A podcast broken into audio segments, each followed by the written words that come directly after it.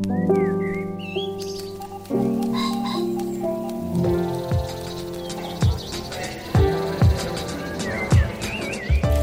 Stephen Metcalf, and this is the Slate Culture Gabfest Emma Stone's Horny Frankenstein Movie Edition. It's Wednesday, December 13th, 2023. On today's show, Poor Things. It's the latest from director Yorgos Lanthimos. It's a reverse gender Frankenstein, sort of. That's overly simplistic, but we'll complicate it. Trust me. It stars Emma Stone, and for that segment, we're going to be joined by Slate's own Sam Adams to discuss. And then television pioneer and absolute American icon Norman Lear died this past week at the age of 101. He's the creator, of course, of sitcoms like All in the Family, Jefferson's Maude. But that's only the tip of that iceberg. Uh, he really remade TV so it could be topical and morally serious. And finally, Slate's own wonderful Laura Miller will join us to discuss her 10 best books of the year. But of course, joining me first is uh, Julia Turner from the LA Times. Hey, Julia. Hello, hello. And of course, Dana Stevens, the film critic for Slate.com. Hey, Dana. Hey, Steve. All right, before we start, though, I should say Julia will be sitting out our first segment. We'll be joined instead by Slate's own Sam Adams. Uh, hi, guys. Thanks for having me back. Uh, let's make a show, shall we? Let's go. All right. Well, Yorgos Lanthimos is the Greek film director best known for The Lobster and The Favorite.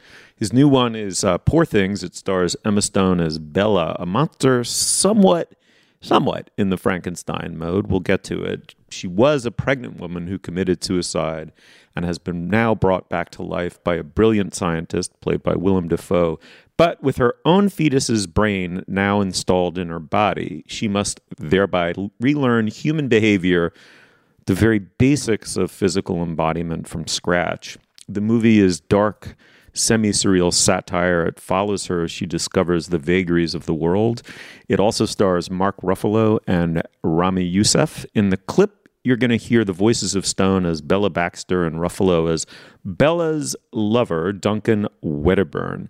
They're vacationing together in Lisbon, but Bella starts to think Duncan is holding her back. And just a quick note when she refers to God, she's actually referring to the Willem Dafoe character, the scientist who brought her back to life, whose name is Godwin. She calls him God. Let's listen. Understand, me never lived outside God's house. What? So Bella's so much to discover. And your sad face makes me discover angry feelings for you. Right. Become the very thing I hate, a grasping succubus of a lover. Tried many of them off me, now I'm it. Fuck. Oh, Dana, you grasping succubus of a lover. um, but for now, I will refer to you as Slate's esteemed film critic. Uh, this is quite the visual and linguistic feast. What a wild movie. What did you think? Yeah, very juicy that we get to talk about this movie because I have many contradictory feelings about it. And even though I quite enjoyed it, which I'll, I'll get into, uh, when I was reading over some of the negative reviews of the movie, I basically agreed with every critique in them. I just feel like most of the movie, at least, you know, the, the, the first three quarters of it were, were able to win me over anyway. And I was a bit surprised by that because I have not been a big fan of Yorgos Lanthimos in the past. I would say that his movies in general seem to me somewhat uh, show offy and that they're full of interesting ideas, but that they're sort of pointlessly over stylized in their direction. He's in love with the fisheye lens in several of his movies, including this one. He just randomly puts frames in fisheye for reasons that uh, don't seem to make any narrative sense to me. There's a lot about him in the past that I found a, a little bit preening as a director, but this movie, for one thing, it looks absolutely fantastic. I really recommend people see it on the big screen if they possibly can because it is lusciously production designed. The costumes are incredible. And the, the look is also, as was the case with the, favorite, actually, which was hyper stylized in a different way, the look is a part of the message. You know, the kind of modernness of the movie comes in, in the way that, it's, it, that it looks in some ways. But the big reason to see it is Emma Stone's performance, which is just outstanding. Technically, unbelievable because she's you know literally creating a, a, character from infancy into adulthood right before our eyes inside the same body. Um, but also just very funny, very charming. I think better than the than the writing that she's speaking from in some ways, like the dialogue. In some ways, I think punches its points home too clearly. There could actually be much less dialogue in this movie, and it might be smarter. But Emma Stone is just so brilliant, funny, adorable, sexy in this role that um, that I think it's worth seeing just for her. Sam, you're up. Yeah, so this is a movie I did uh, kind of an about face on between the first and the second time I saw it, which is somewhat unusual for me. I that preening quality that Dana mentioned was definitely at the forefront the first time I watched it. I sort of it, it felt like kind of when you meet a person at a party or something and they're really determined like to convince you like how weird and eccentric they are right off the bat um, and i just felt like okay i get it like you're weird and kooky and nutty and what you know. Um, and then I watched the movie again, knowing that it was a comedy and having in some ways sort of lowered my expectations. Um, and it met those resoundingly. I think it's very funny. Um, you hear that in the clip that uh, your sad face makes me discover angry feelings for you. There's loads of, of lines like that that um, maybe sort of laugh out loud. I think the the sort of thematic, you know, subtext of it, um, which I'm sure we'll talk about, is extremely thin and in some ways doesn't bear that much scrutiny, but it is incredibly enjoyable. Uh, it's as Dana mentioned, a, treat to look at. Um, Emma Stone's performance and Mark Ruffalo's as well um, is, I think, just fantastic. Um, it, it I think Mark uh, Ruffalo's is kind of kind of slovenly, actually, but it's very fun to watch. yeah. His accent, uh, his English accent, is just an absolute disaster. I, I, kind of I kind of love that about it, but um, yeah, I guess we will see exactly how much discussion it bears. Um, I've sort of avoided thinking about it too much because I just want to enjoy it uh, superficially. So I think there's a lot of that level of pleasure on it, which is, I guess, appropriate for a movie that is about self gratification and maybe not too much for the uh, higher brain functions. Mm, it's funny because all of the intelligence of the movie is, in a weird way, is surface intelligence, right? It's like it's pyrotechnically visual and, and verbal. And yet, as soon as you press on it, and try to get at its emotional or thematic truths, I agree. It tends to vaporize a little bit. Um, that said, I, I, think all of the performances are tremendous. I think uh, Emma Stone is a t- tour de force. I think she's terrific. It gives her all kinds of comic possibilities physically. She clearly has a background as a dancer. She's a wonderful physical mover. There's an actual dance number with Ruffalo that's f- a showstopper. It's just absolutely fabulous. Um, she she her it, it's sort of like all the acting chops are right there. Um, and she doesn't overplay it. And it's very funny and the faux naive like explain to me your um, patriarchal ways is to a marvelous effect. I think ruffalo is good because he is slovenly. It's a very broad performance. Uh, i did find i was laughing and laughter was good um, to carry me through.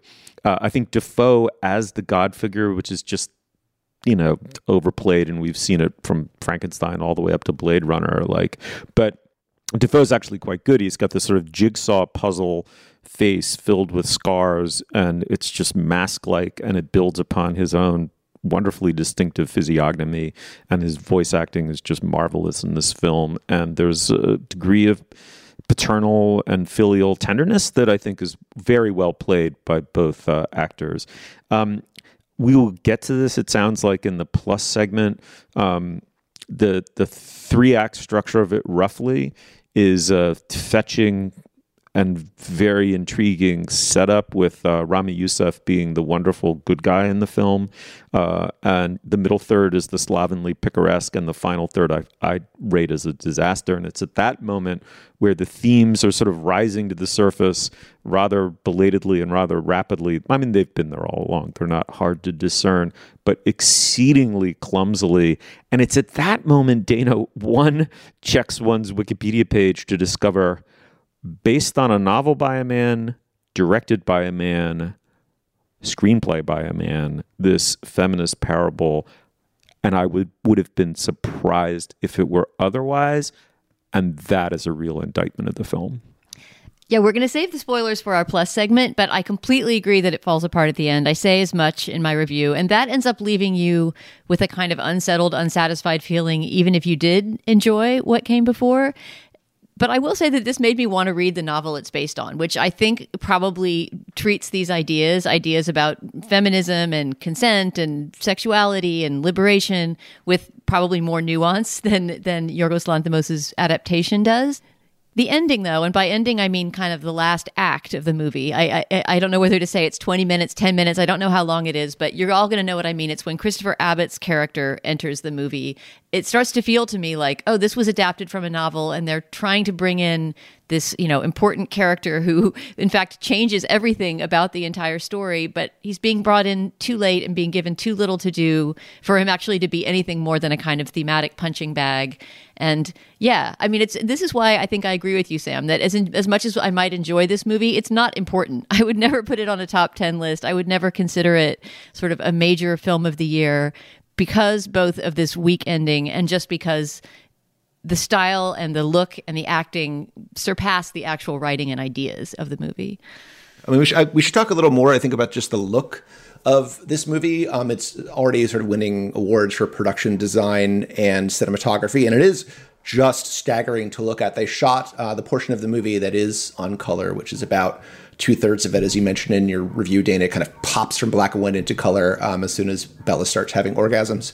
Um, and they shot it on this. Uh, sort of bespoke specifically made for this production Kodak uh, reversal film stock, which just gives it these incredibly vibrant, um, contrasty colors. It, it, looks like somebody basically had like an old TV set and you were in there like messing with the color knobs and you turned like the hue all the way to the right or something. It is that kind of uh, level of, of saturation in it. So it is really kind of astonishing to to look at. It has this kind of wonderfully unnatural quality to it, which I really enjoy.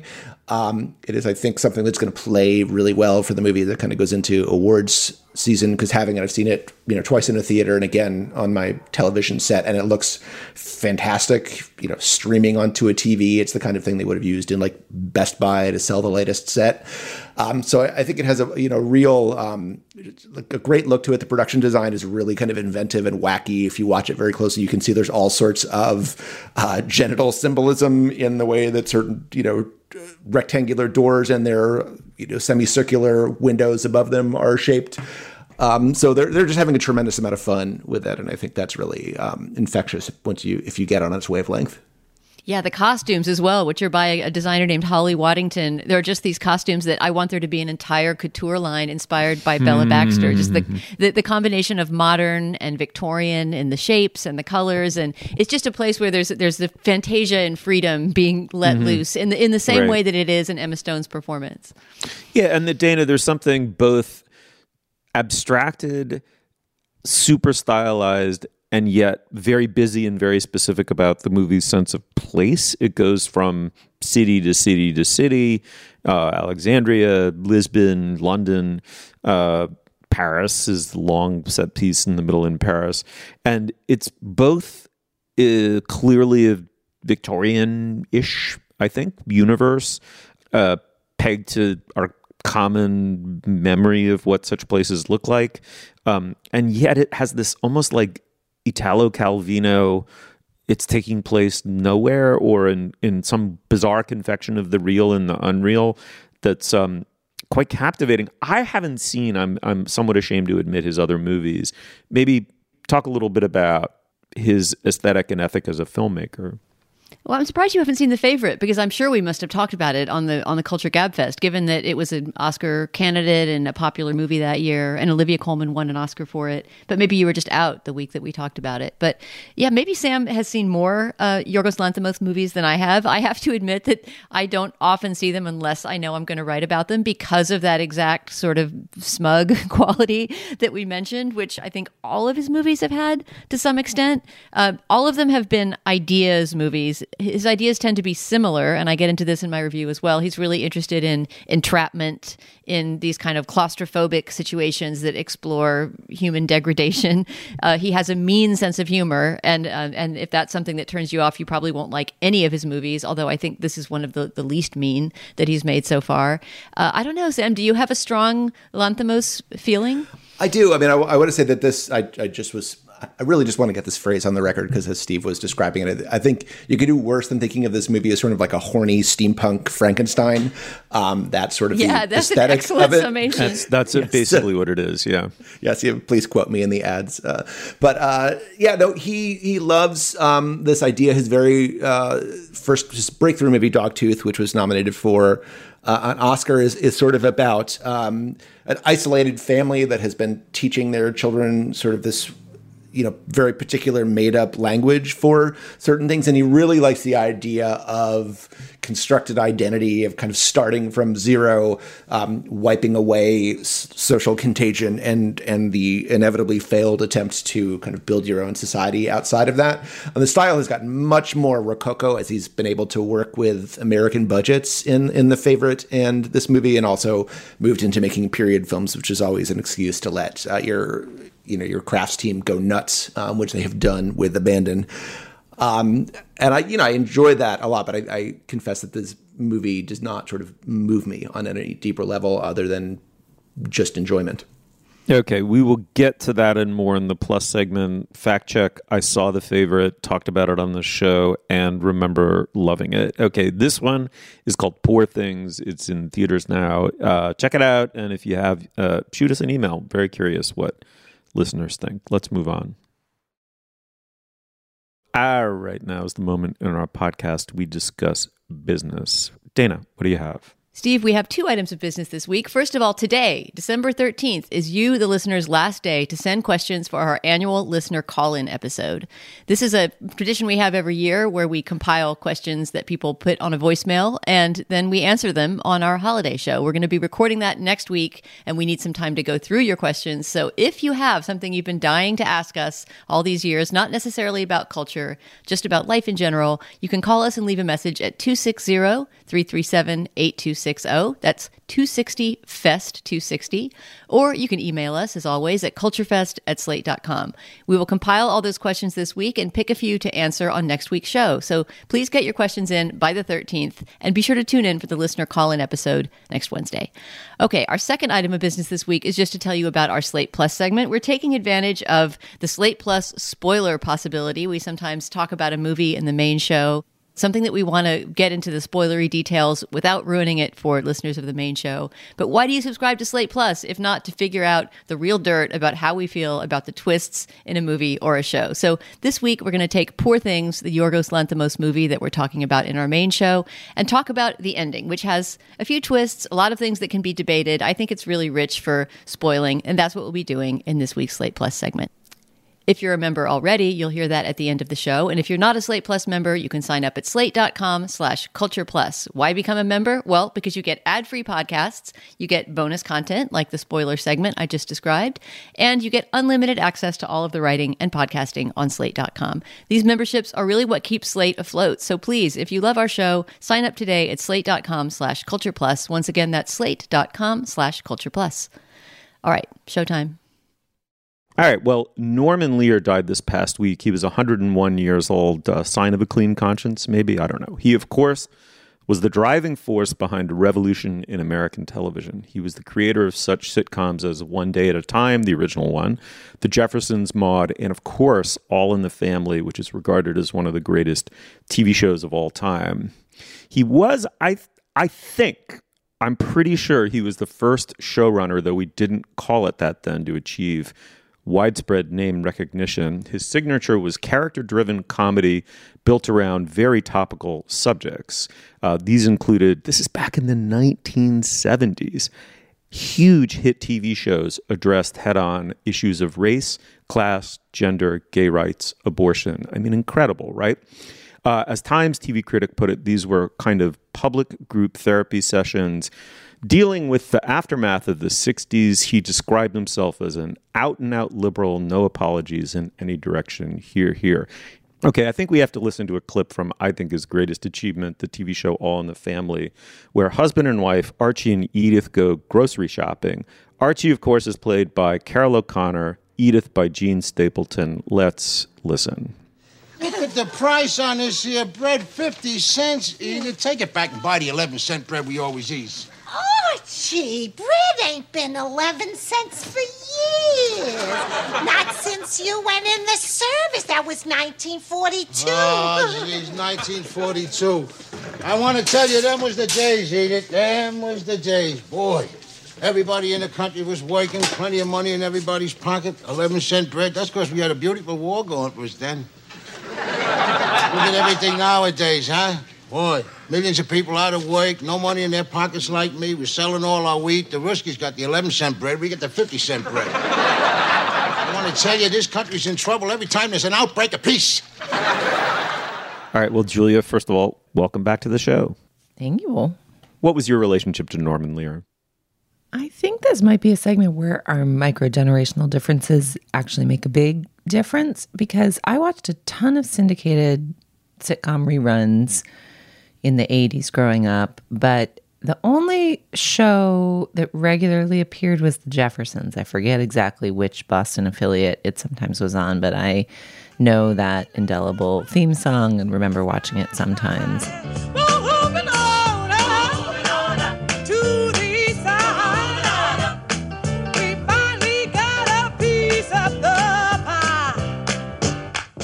And I went back and watched a bunch of episodes and, and shared some with my kids over the weekend.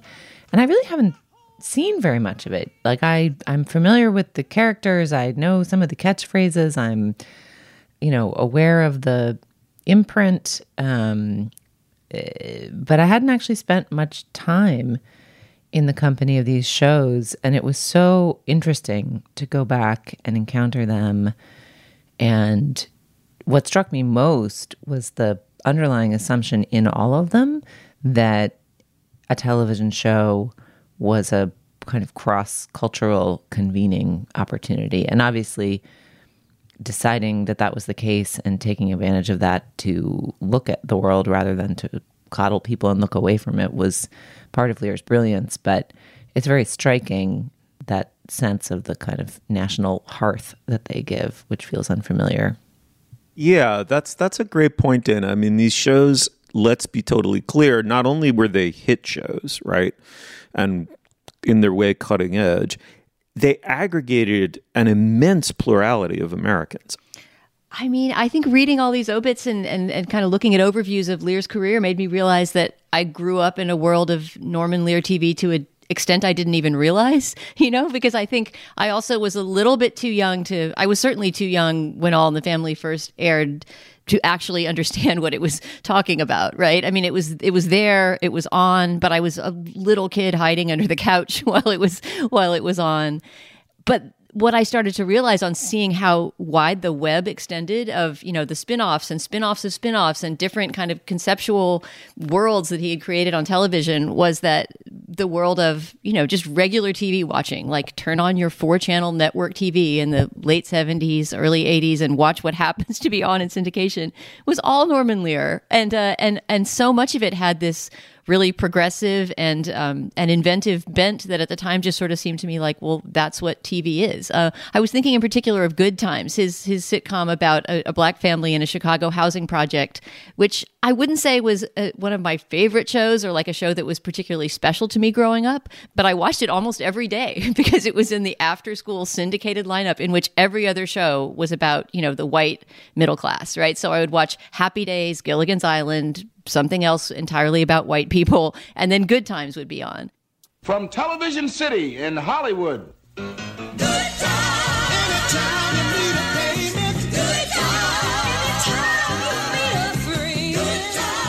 And in reading about good times in some of our material, I saw that you know it was somewhat controversial, including with the stars Esther Rolle and John Amos, who played the, the mother and father of this family in in the in the projects who at some point I think complained that the show was getting too broad and that the humor was too sort of you know um, racially cartoonish. That that the young actor Jimmie Walker, who played their son, was sort of becoming the show's star because of his funny catchphrases, and that it was losing basically its its its social commentary that it was trying to make in favor of you know just being funny. Oh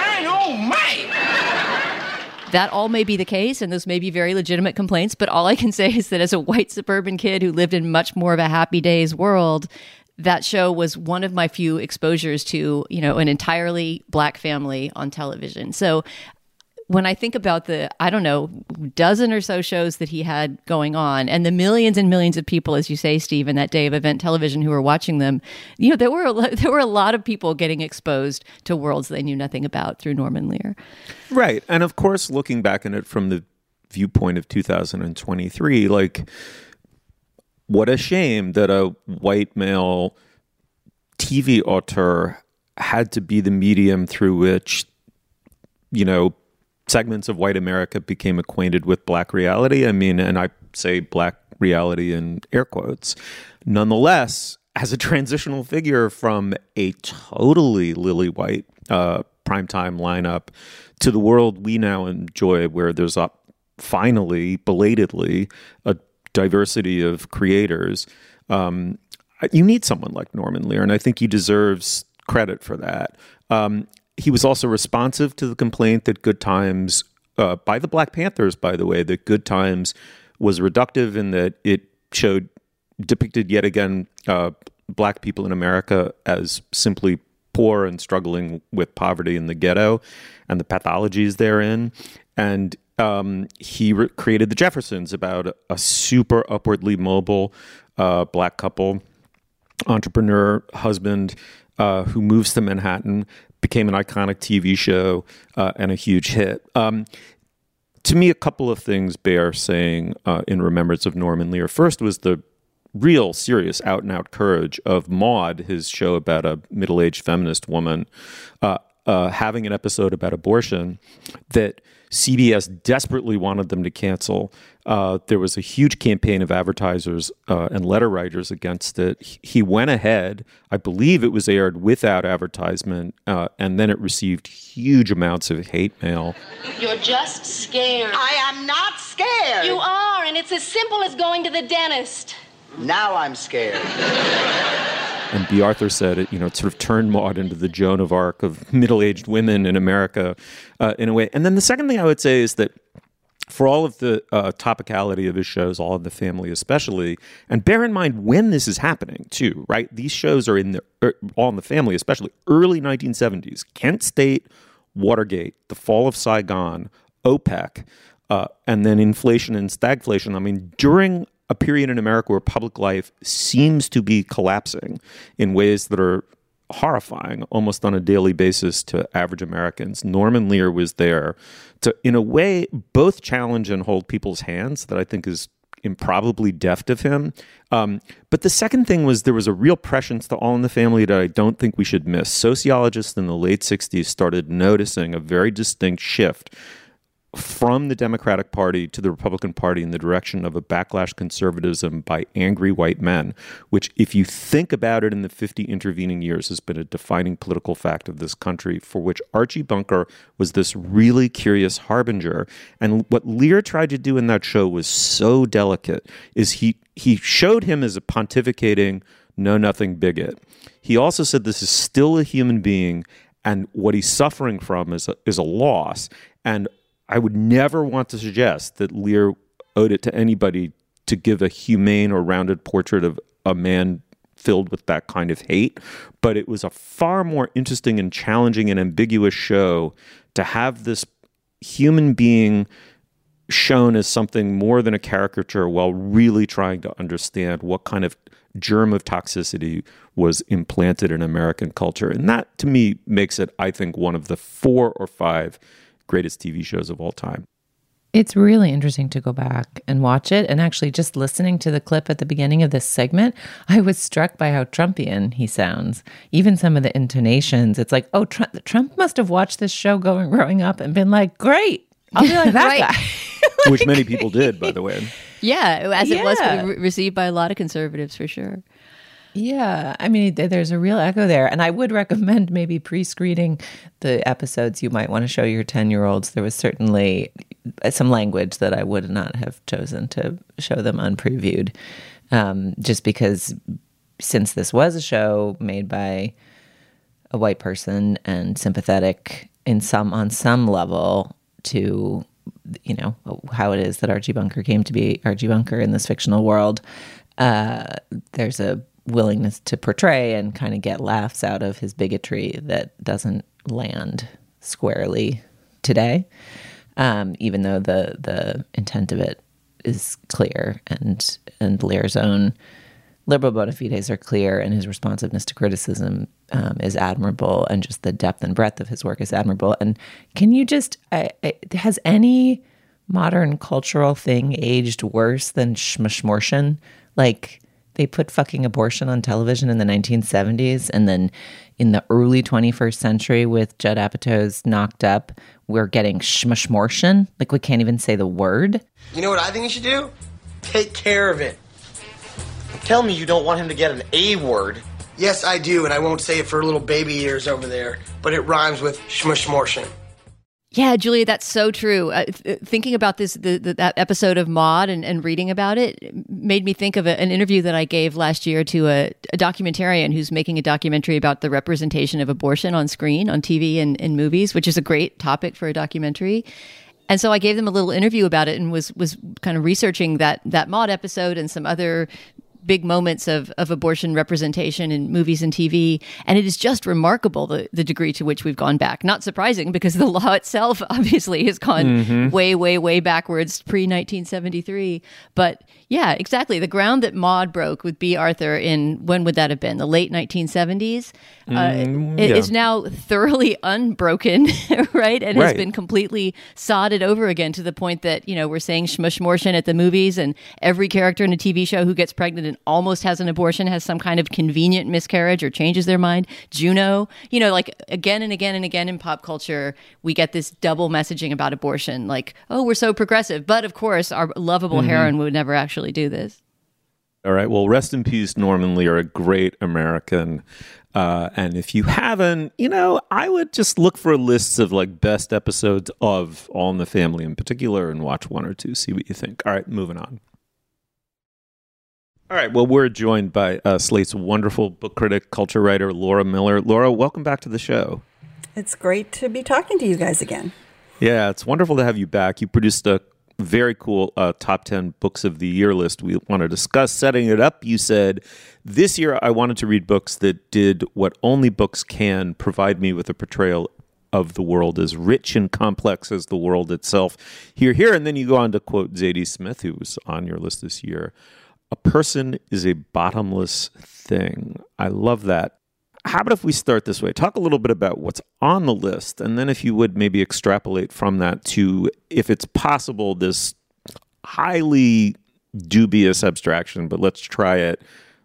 The year in books. What pattern was there? What sort of feels did you get from um, the book world this year, from what you read this year? Well, there's the great books that I loved this year, and then there's the things going on in the book world, which are often not very happy. I mean, I think the biggest story of the year were all the attempted book bans yeah. in various um, red counties around America and the many heroic attempts by librarians and school children and parents to counteract that. Um, so that's the news of the year in books. But as always, there are tons and tons of really great books published every year, and that's what this list focused on. All right, from the somewhat depressing meta story of the year in books, let's go to the highly scintillating specifics of your list. Pick a couple of titles and let's uh, let's start talking. Well, one of the things I loved about The Guest uh, by Emma Cline, which is sort of the book of the summer, is that it depicts a particular kind of person who is both incredibly canny and incredibly self destructive at the same time. Mm. Um, it's a story of this young woman who's sort of a failed model who is uh, invited to her, to some older rich boyfriend's beach house in the Hamptons. And she can't really go back to New York because her roommates have kicked her out for stealing stuff from them and not paying the rent. And she also stole some money from this kind of sinister friend who's trying to get in touch with her. And then her boyfriend breaks up with her after she does something embarrassing at a party. And she decides that she's going to get him back over the course of five days, um, you know, leading up to his big Labor Day party.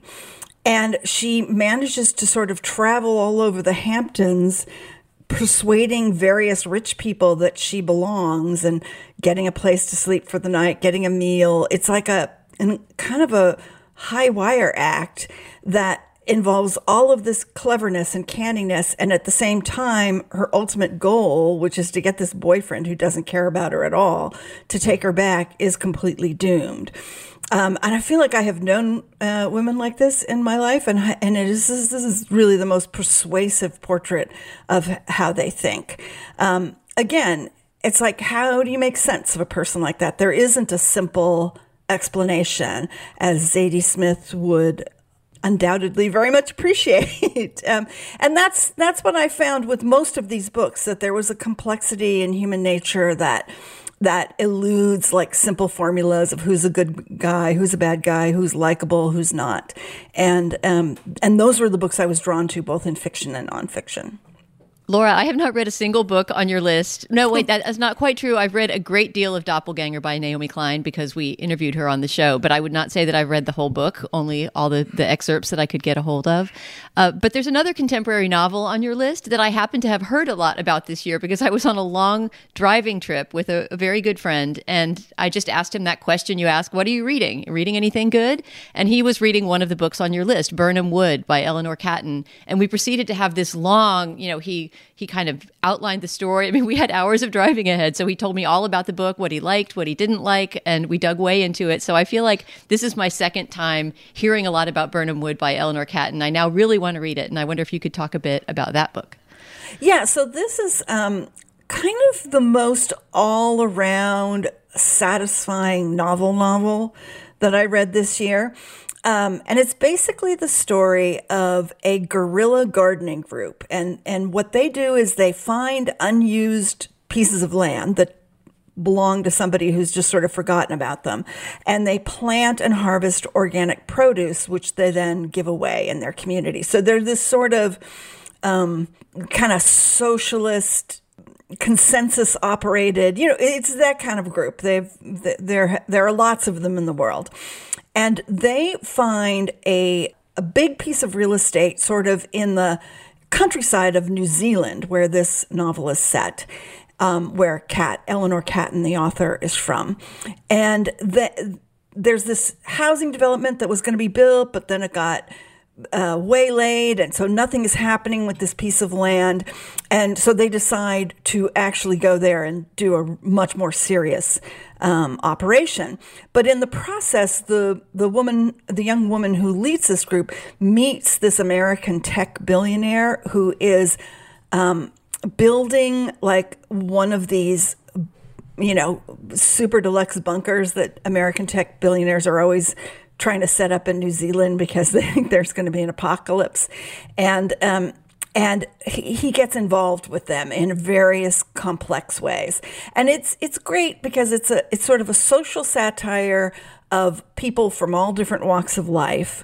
Um, and there's a secret and there's adventure and there's uh, skullduggery and betrayal and romantic triangles and all of this stuff. Um, it's just uh, really fun to read and very, you know, managed to engage with contemporary issues without being completely overwrought or you know and and swamped by them you know. It's not a book by one of those people who's like i can't the world is going to hell. Oh my god i can't do anything.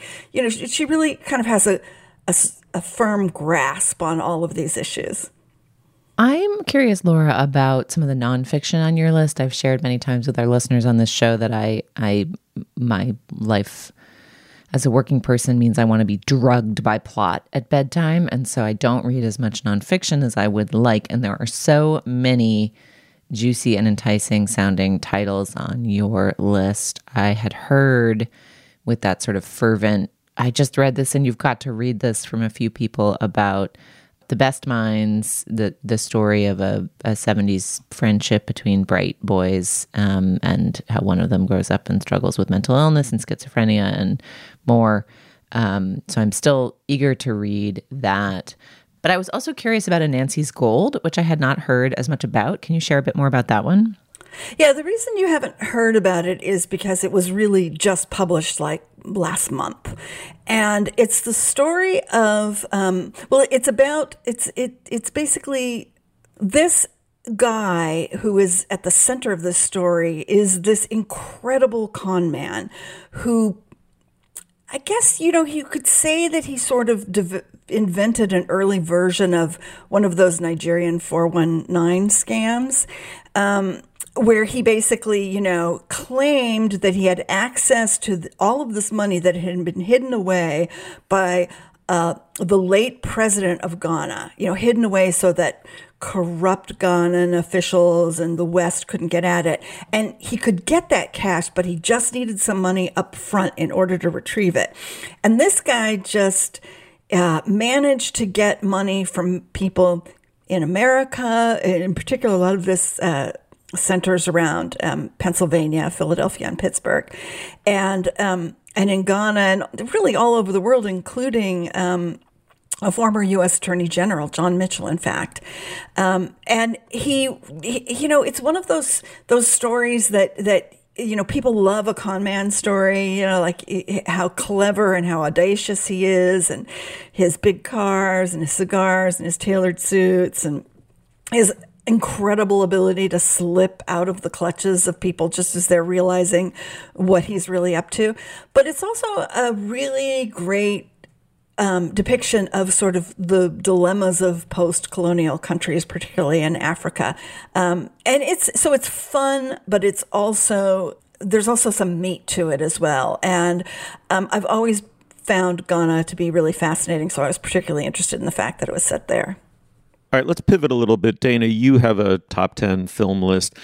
I'm always, I love, I mean, there are so many best Danas, but maybe the bestest best Dana is like peevish Dana, grumpy Dana. And I like that you produce a beautiful top 10 list every year. And yet, you peeve about it in the smartest, most interesting ways. So, Dana, go. Talk to me about making true. your top 10. I think 10. this may be the first top 10 list I've written in three or four years that doesn't basically begin with some sort of disclaimer about how much I dislike making lists and the culture of lists will send us all to hell. At the same time, I absolutely love reading other people's lists, including Laura's list of the best books. I completely Which is why we keep culture. assigning them. I know. And that's, and that's why I'm going to stop being so grumpy about it. Because the fact is that once I start writing about the movies and I think about it as just an opportunity to talk about movies that I loved, it's great. It's, it has more to do with, you know, a certain kind of like broy competitiveness or or kind of like one zero sum logic that starts to accumulate around lists. But if you can sort of shake that off and just just write them, I, I, I can come around to seeing why they're great. And given that I don't keep up with contemporary fiction or nonfiction at near the level that a book critic does, it, it is just great to get an overview of a year that, you know, to me, uh, things would have had to filter through a lot of word of mouth, right? Or a lot of, you know, popular acclaim in order for me to hear about them. So to me, part of what a list does is that you get to bring forward things that people might not otherwise get to see. I, I have a question about list making in general for Laura, which is that when I'm trying to compile one of these year end lists, I would be lying if I said that it wasn't that a lot of the choices weren't based on wanting my piece of writing to be successful. You know, I don't want to talk about too many movies that I feel like I've already said what I have to say about or that resemble each other so that I'm saying the same kind of thing. You know, like a part of it is is honestly displaying your own virtuosity as a writer or your own variance and taste as a critic. And uh, and I don't think that's a bad thing. I think, you know, lists are a, a piece of writing that you're trying to make as effective as you can. So that's the reason, for example, I might say, "Hey, I haven't talked about anything funny." You know, I'm going to pick a movie that's a comedy so that I get to not have a gloomy tone for every single blurb on my list. And I'm wondering if Laura goes into the, the project with some similar vain thoughts about her own writing. Hmm, that is an interesting question because I think I think of it much more in a servicey way. I mean, not uh, in journalism. When people say service journalism. It's usually like a, considered to be a lower level of writing than what a critic does. But I think partly because it takes so long to read a book, and because book reviewing is not like as visible as movie and TV reviewing, um, that that you know people may see one or two opinions on a book, or they may see a lot if it's a big book like the Zadie Smith book or something. But um, it's just really hard to sort of for people to really gather enough input to to make that decision and it's also you know it's it's it's a huge investment of their time. You know, you can watch a movie in two hours, but it takes usually 10 to 15 hours to read a book. So people are much more cautious about what they read a lot of the time. And so I'm mostly just focused on um, trying to be really honest because there is this tendency to um, to include things sort of automatically or to exclude things because they've been written up a lot. Like sometimes a book is on a lot of best of lists because it's really really good and so i'm constantly i think what i'm constantly doing is saying to myself, what will the person who's reading this do with this information and then how will they feel about me if they if they read this book because i don't want anybody to go i can't believe she told me to read that people get really mad about um, feeling misled about the qualities of books. So, um, so it, I, and I do lean towards things that have a really strong narrative. So I was really happy to hear that um, Julia's appetite, reading appetite, was whetted because I, I want to make them sound like books that are hard to put down, even if they are a narrative of a childhood friendship or, um, you know, or a doomed love affair or like a crazy um, uh, identity issue on the internet. You know, I want them, I, I want people to feel like they were entertained as well mm. as informed and, and impressed and enlightened by these books. Oh, excellent. All right. Laura Miller is the book critic for Slate. Uh, Laura, it's just it's a delight to have you back on the show. I wish it were easier for us to cover books. We'd have you on all the time, but let's let's find an excuse soon. Okay, I'm always up for it. Excellent. All right. Be well. All right, now is the moment in our podcast when we endorse Dana. What uh, what do you have? Steve, I think I'll tag on to our Norman Lear segment, something that I wanted to get into, but we, there was just too much else to say about his his massive career and influence, which is that Norman Lear was really working in the heyday of TV theme songs and introductory whatever you call them, credit sequences, title sequences. And I was saying in our segment that I was maybe born a little bit too late to experience shows like All in the Family in real time as anything else than something my parents were watching while I, you know, played underneath a chair. But I do remember indelibly and can probably still sing most of the lyrics to the All in the Family theme song. Also, the instrumental Sanford and Son theme song, a show we didn't talk about, but another Norman Lear show about Black life, had an incredible, just a, a really funky, jazzy, wonderful theme song that I could call to mind at any moment. And I didn't realize this until researching it, but the Sanford and Son theme, which has a title, it's called "The Street Beater," is actually composed by Quincy Jones, who I think was a, was a friend of Norman Lear's and worked with him a lot. So I think that my endorsement is go on YouTube and just call yourself up some Norman Lear introductory sequences, and uh, and you will hear some really really great songs. I mean, if if TV shows had themes like that in our day now, they would all be hitting the pop charts. They're just such incredibly catchy tunes. That's great, Julia. What about you? Okay, my endorsement this week is going to double as a one item gift guide for our listeners. There must be people on your list for whom you want to give uh, an overpriced, delicious, delicious smelling body wash. Just kind of an like who doesn't need soap? Everybody needs soap, you know? It's like a it's like a baby luxury, right? So uh, the company is Corpus. The flavor is number green. Please forgive them for naming the flavor number green. Obviously, green is not a number. Um, but the scent is bergamot, pink lemon, orange blossom, and cardamom, which like are all the good scents. Um, and it's a great gift. Corpus, number green, delicious. Snap it up if you've got some last minute gifties who would like this item. Wow, Julia, knowing that you're somebody who reacts really negatively to, to cloying commercial scents, I take anything for a scented product, any recommendation of yours, very seriously. Uh, this is truly worth checking out.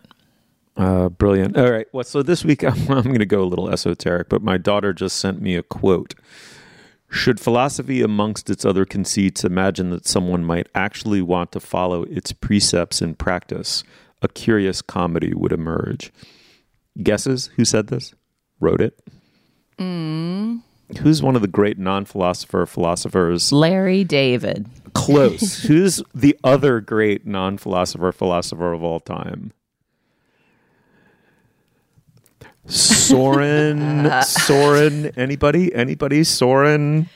Kierkegaard, he's, he, but he is a philosopher. I was thinking about the world of people who are not called philosophers. I said one of the great non-philosopher philosophers of all time, and that is absolutely what Kierkegaard is. Jaina. You're splitting philosophical hairs, Steve. Anyway, uh, it comes from Fear and Trembling, one of my favorite books of all time. Uh, and the funny thing is that I, Kierkegaard, I mean, it was Kierkegaard a Christian philosopher? I mean, sort of yes and sort of no. He was trying to carve out what actual faith would look like in spite of a very oppressive um, Danish church, uh, establishment church. But he's so much more. I mean, he's the sort of the, I mean, he really is the originator of what we think of as existentialism, for better and for worse. But he is the first, I think, real existentialist. But even more than that, what he's tr- really trying to do, and especially in that book, which is very easy, it's short, it's aphoristic, it's incredibly beautiful book. It's truly one of the greatest books ever written, and people should read it. Is he's trying to understand anxiety, and he is the great philosopher of like varieties of dread or anxiety or sort of discomfort, our relationship to the horizon of the future and therefore ourselves in the present. Uh, and it's so poetic. It's a really beautiful book. It was my favorite, probably my favorite book from my college days. And I'm so happy that independently of me, I never talked with her about Kierkegaard. My older daughter at college has discovered it. So it's Kierkegaard, the book Fear and Trembling. Check it out. Julia, thank you so much. Thanks, Steve. Thanks, Dana. Thank you, Stephen. You will find links to some of the things we talked about today at our show page. That's slate.com slash culturefest. You can email us at culturefest at slate.com. Our introductory music is by Nicholas Britell. Our production assistant is Kat Hong. Our producer is Cameron Drewes. For Dana Stevens, Julia Turner, Sam Adams, and Laura Miller, I'm Stephen Metcalf. Thank you so much for joining us. We will see you soon.